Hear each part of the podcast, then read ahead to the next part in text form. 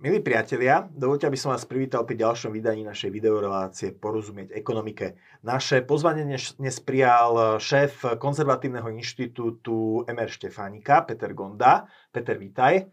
Uh, Peter, vy ste teraz robili taký prepočet o tom, že koľko Slovák s priemernou mzdou, čo je asi 1133 okay. eur, 1133 eur. A koľko vlastne zaplatí na daniach. Vyšlo vám také horibilné číslo, že až 63% nielen na daniach, odvodoch, ale teda všetkých možných dávkach, ktoré od nás štát vyžaduje. Tak povedz o tomto projekte viac. Tak eh, na úvod by som chcel povedať, že aj na Slovensku v posledných rokoch eh, stále rastie rozsah a intervenčný vplyv štátu. A to ja považujem za kľúčový problém pre našu prosperitu a slobodu. A počas pandémie sa to ešte prehlbuje, urýchľuje sa, rastie verejný dlh a my môžeme sledovať stále nové a nové návrhy e, na nové výdavky, na ďalšie dane a odvody, či už ministerstvo financí predstavilo veľký tresk, e, ktorý je dnes síce v spiacom móde, ministerstvo práce predstavilo nejaké návrhy, ale aj Európska únia. A ja považujem práve takýto rast kolektivizmu za nebezpečnejší vírus ako vírus COVID-19 alebo akýkoľvek iný, hlavne z toho dlhodobého hľadiska. A preto aj do budúcnosti pre nás daňovníkov je tu riziko, že bude rásť daňové, daňovo-odvodové zaťaženie. A aj náš projekt práve e, reaguje na to, aby ľudia vedeli, koľko celkovo súhrne musia platiť vo všetkých povinných, povinných platbách Eh, akú, akú časť z ich zárobkov, o akej časti rozhodujú sami a o, o akej časti rozhoduje štát, verejná moc. A takisto aj toto, táto informácia by mala byť relevantná pre politikov, ktorí sa rozhodujú o nejakých krokoch vo verejných financiách. Mali by poznať, mm-hmm. aké je toto celkové, uh, celkové zaťaženie. A to podľa našich prepočtov za, uh, podľa údajov minulého roka je také obrovské, že my by sme potrebovali na jeho zaplatenie 229 dní od začiatku roka. To znamená, že hypoteticky až od 19. augusta by sme nemuseli platiť nejaké povinné platby, ak by sme ale platili celých takmer 229 dní od, od začiatku. A to mhm. vychádza z toho, že e, bremeno týchto administratívne vynútených platieb e, v roku 2020 nám vyšlo na 62,7% k mzdovým nákladom zamestnanca s priemernou mzdou. Čiže skoro 63%, a, alebo skoro dve tretiny. Áno, takmer o dvoch tretinách, to znamená, že takmer o dvoch tretinách e, našich zárobkov e, rozhoduje niekto iný, verejná moc a nie samotný človek, zamestnanec. A len ten zostatok, tých 37,3 3%. O tom rozhodujeme e, sami a ten aj zároveň je v podstate e, trhovou hodnotou, nezdanenou hodnotou tovarov a služieb, ktoré nakúpi zamestnanec v tom roku. Ono, už každý, kto sa trochu zaoberá svojou nejakou výplatnou páskou, tak vie, že tie náklady práce, hrubá mzda, čistá mzda, že ono je to troška také zahmlené, aby, sa, aby ten človek až tak nevedel, no. že koľko v skutočnosti platí, koľko vôbec e, dostáva v čistom a koľko vlastne jeho práca stojí ako náklad zamestnávateľa. Keď máš tú hrubú mzdu štatistickú priemernú 1133 eur, tak v skutočnosti tvoj zamestnávateľ má náklad práce 1500 Skoro 1600. A, alebo dokonca skoro 1600, pričom ty z toho dostaneš reálne z tých 1133 eur hrubom, dostaneš v čistom asi nejakých koľko, 800-900 eur? 800, 885 to bolo v minulom roku. No a to, sú, to je vlastne len daň z príjmov a odvody, ale ty vlastne hovoríš, že ty, vy ste vlastne zarátali aj vplyv dane z pridanej hodnoty, ktorú platíme pri nákupoch a potom také veci ako koncesionárske poplatky, daň z nehnuteľnosti zrejme a podobne. Čiže skús no. povedať, že, že čo všetko ste tam zarátali, že, e, aby, a, aby sme sa dostali skoro k tým dvom tretinám, čo človek odovzdáva štátu. Je to, je to podľa nás najkomplexnejší pohľad vôbec akýkoľvek porovnávaní a prepočítavaní, mm-hmm. pričom sa snažíme nájsť takmer všetky zákonom alebo inak administratívne vynútené povinné platby, Mhm. Nech idú do ktorejkoľvek inštitúcie. A preto odpočítavame od e, celkových mzdových nákladov, ako si správne povedal, tzv. superhrubá mzda, ktorá, ktorá zahrania nielen hrubú mzdu, ale aj odvody e, zamestnávateľa za zamestnanca sociálne a zdravotné, ale aj čo musí povinne platiť na jeho rekreáciu a stravu. Mhm. A od toho odpočítame. Čiže najprv odpočítame príjmové dane, to je, to je také príjmové zdanenie, čiže to sú tie odvody zamestnávateľa aj zamestnanca e, a tie povinné odvody na stravu a rekreáciu a daň z príjmu fyzických osôb. Mhm. A to je tzv. daňový klin. Mhm. A to tvorí najväčšiu časť vždy.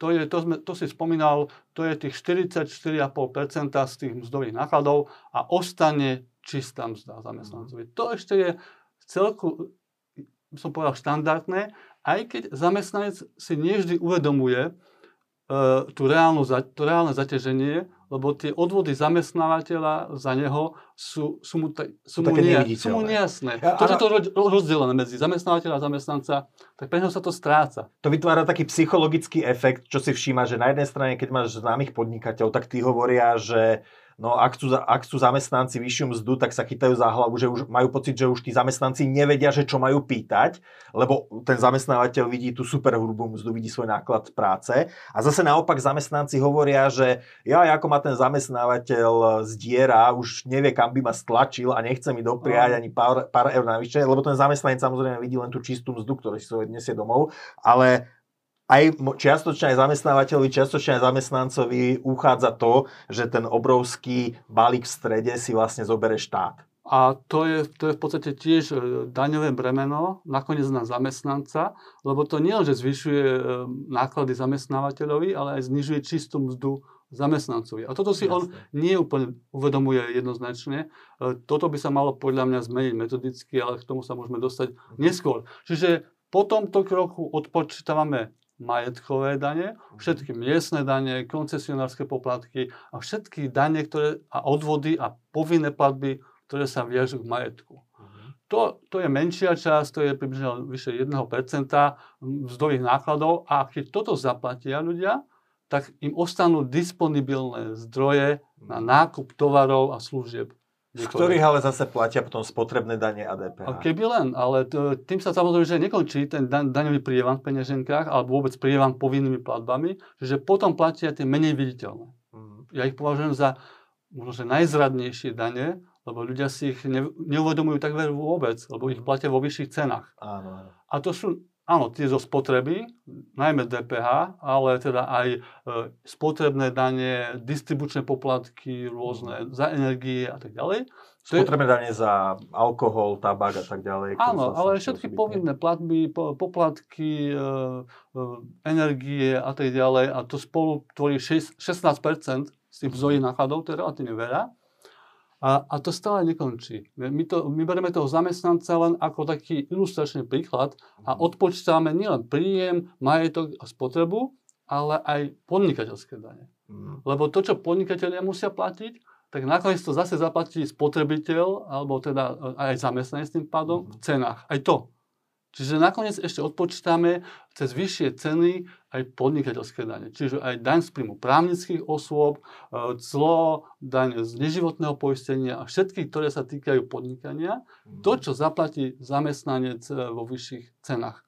Tým pádom vlastne cez ako keby zamestnanec je len taký, taký lakmusový papierik a na jeho príklade prepočítame, sa snažíme takmer všetky povinné platby e, ľudí, ktorí platia na základe zákona a až na konci ostáva z tej priemernej mzdy alebo z tých mzdových nákladov 1600 eur v minulom roku, Mhm. ostane len tých necelých 600 eur a tých 1000 eur sú všetko povinné platby, ktoré musel v minulom roku zaplatiť. Mhm. Čiže nám zostáva, štát nám ponecháva len také vreckové a väčšinu si, veľkú ča, väčšiu časť príjmu si zoberie A on, verejný sektor. nie je to úplne tak, že všetko si zoberie, lebo niečo povie, že si môžete uložiť, že musíte uložiť tam a tam, že musíte zaplatiť aj povinné eh, zmluvné poistenie a skrátka my zarátame nielen eh, platby, ktoré idú do verejných inštitúcií, ale ktoré idú aj do súkromných inštitúcií.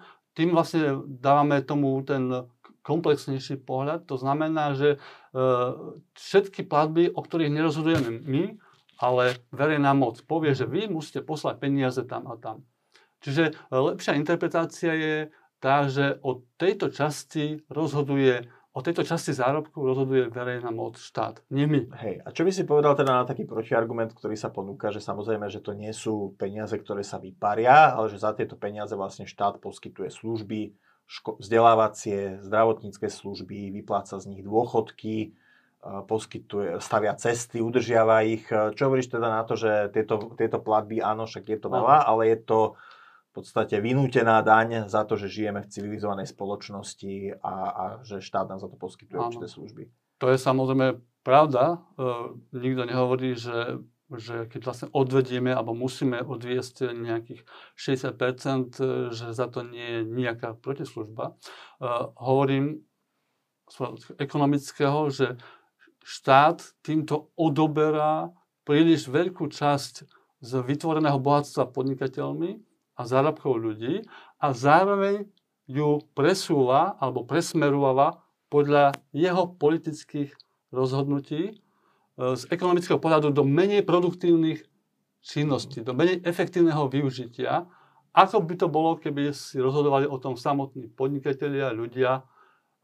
Pochopiteľne, netvrdím, že nemajú byť nejaké verejné služby, mm-hmm. ale čím, čím je väčší ten balík, tak tým viac je tam plitvania, e, korupcie, to sa to znásobuje. Ak by sme povedali, že minimálne funkcie vlády sú, keby sme si tak odhadli v tom ekonomickom pohľade na okolo 10 mm.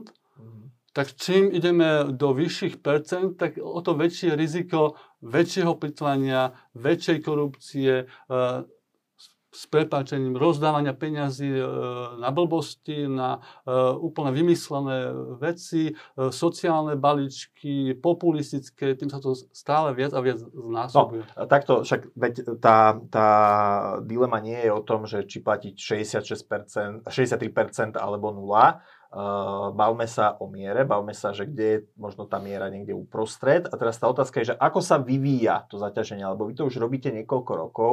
Dá sa povedať, že rastie, zostáva približne rovnaké, alebo sa dokonca znižuje.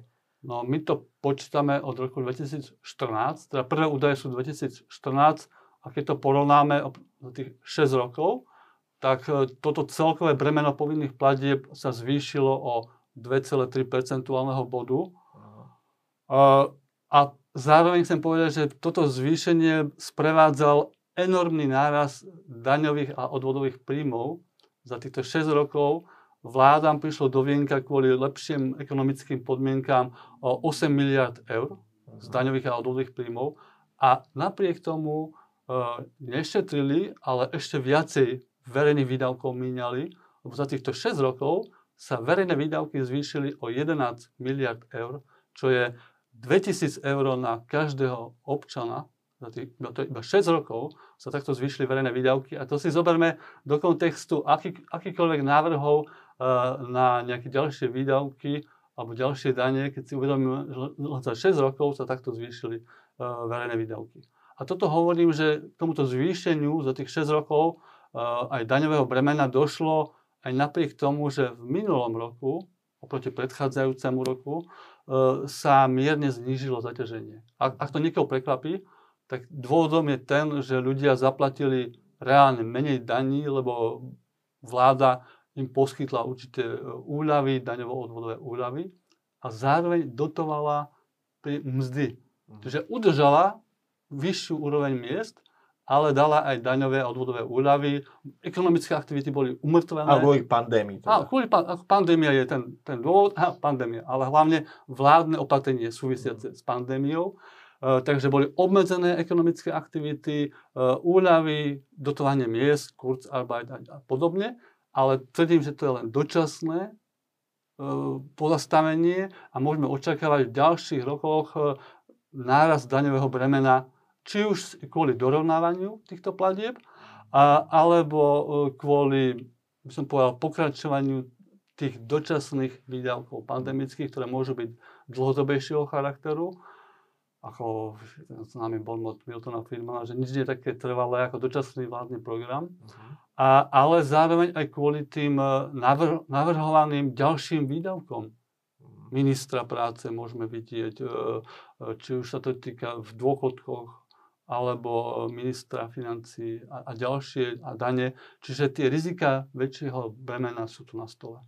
No, vy ste aj ukázali teda, že vy ste to aj rozdelili do takých e, koláčikov, že aké percento tvorí povedzme daň z príjmu, aké percento DPH a tiež, ste si tam, tiež si to aj spomenul medzi rečou, že vlastne tie majetkové dane sú relatívne nízke v súčasnosti a mnohí ekonomovia to používajú ako argument, aby sa majetkové dane výrazne zvýšili. Hovoria, že sú výrazne nízke oproti tomu, čo zaplatia ľudia na nehnuteľnostiach alebo povedzme na luxusných autách na západe.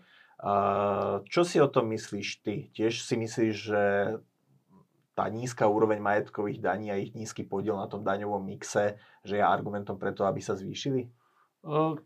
Samozrejme, tam je teraz e, viacero s tým spojených e, problémov a výhrad, e, pretože zdánlivo to vyzerá ako malé percento, na druhej strane si treba uvedomiť, že je tam určitá forma vlastne už dvojitého zdanenia, keď vlastne ľudia platia uh, majetok, ktorý zdanili, predtým zdanili vo svojich nákupoch, tovarov a službách z príjmu a tak ďalej. Uh, ďalšie otázky boli potom, že teraz na základe akých cien, či trhových, alebo akých, čo nakoniec môže negatívne dopadnúť práve na skôr tú strednú vrstvu alebo dokonca ešte aj menšiu strednú vrstvu, čiže uh, to je ďalší, ďalšia výhrada. Uh, a potom je tá hlavná výhrada z môjho pohľadu, že ak uh, ministerstvo financí alebo niekto navrhuje takéto, takéto kroky, tak či to bude znamenať zvýšenie zaťaženia, alebo adekvátne sa znížia niekde inde dane, aby, aby minimálne sa nezvýšilo celkové daňové bremeno. Ale ja mám obavu, že to môže znamenať zvýšenie zaťaženia, lebo v konečnom ohľade pre ľudí je nakoniec relatívne jedno, z akého titulu alebo na základe akej dane odvodu platia niečo. Kľúčové je, koľko to spolu pre nich predstavuje ako záťaž. No, čo by sme teda mali urobiť, aby sme to znížili, to 63-percentné zaťaženie no, priemerného príjmu? Podstatné je, že sa to odvíja vždy od, od politického až hladu, to nazvem, politického hladu po verejných výdavkoch, po, po ďalších verejných programoch a aktivitách. Takže akékoľvek snahy o, a podľa mňa by malo prísť k znižovaniu daňového bremena, čiže nie, nie ponechať ho na tej, tej istej úrovni, nie vyššie, ale znižovanie celkového bremena spolu so znižovaním verejných výdavkov, razantným znižovaním mhm. verejných výdavkov, aktív štátu a podobne. A prvým krokom, keby sme chceli byť pragmatickí, by malo byť čo najväčšie zviditeľnenie pre ľudí, aby, aby si uvedomovali ten rozsah uh, a ten, tie dôsledky. A my sme spomínali, že napríklad to metodické vyčistenie hrubej mzdy, čiže že presun odvodov zamestnávateľa na zamestnanca, by mohlo byť jedným z prvých krokov a to dokonca bolo aj súčasťou návrhu ministra financí Veľký Tresk. Takmer všetky iné kroky, ktoré tam on navrhoval, e, ja kritizujem, ale tento uh, chválim, lebo ho aj sám navrhujem dlhodobo. To znamená vyčistenie uh, hrubej mzdy a práve presun odvodov zamestnávateľa na zamestnanca by znamenal, že ľudia si budú uvedomovať tú reálnu odvodovú záťaž. Čiže to by mohol byť jeden z prvých krokov. A e, ďalší krok by mohol byť a mal byť podľa mňa odburávanie podnikateľských daní. To, lebo tie... Ale ich, ich e, zaťaženie podnikania tam bola tiež, tá bola tiež relatívne veľmi nízka v tom áno, vašom porovnaní. Áno, to ale myslím skôr ako, a, spoj, ako spojené na nádoby aj s výdavkami. Čiže to myslím ako práve tých tvorcov ekonomických hodnot, ktorí potom zamestnávajú a investujú. Čiže napríklad daň z príjmu právnických osôb je e, u nás najvyššia v rámci strednej a východnej Európy. E, ja som zastanca, aby sa nezdaňoval zisk vôbec, tak ako to predsadzoval už dávno e, Adam Smith a Milton Friedman neskôr a ďalší ekonómovia hovorili, že to je najhoršie pre tvorbu bohatstva zdaňovať zisk.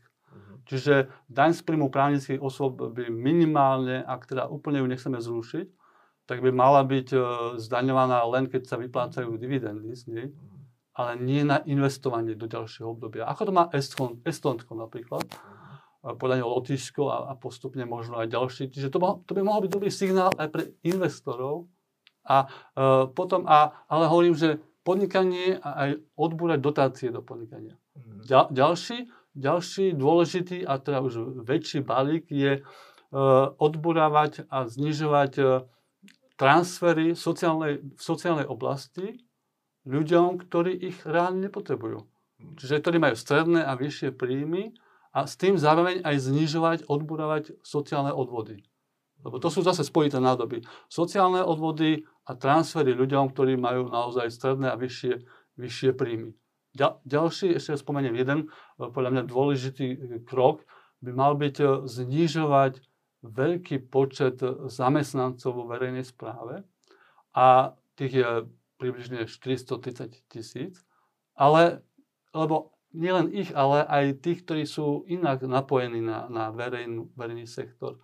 Lebo všetci títo ľudia, nielen, že by sa ušetrilo, ale sú aj určitým motivátorom pre rast štátu. Oni ho aj do určitej miery podporujú. Každý, keď je nejak... Potrebujú vykázať svoju užitočnosť a tak si ako keby troška áno, aj vymýšľajú tú prácu. Trochu, ale aj keď je financovaný, tak v tej, e, v tej argumentácii podpor, je viac podporovateľom mm. ako kritikom niekoho, kto ho financuje. E, a to by malo byť spojené celkovo so znižovaním objemu spotreby verejného sektora e, a tým pádom aj znižovaním daní napríklad daň z príjmu fyzických osôb, DPH eh, a spotrebné dane by sa mali znižovať, lebo tie som naznačil, sú veľmi nebezpečné, lebo sú málo viditeľné pre ľudí a zároveň efektívne pre štát.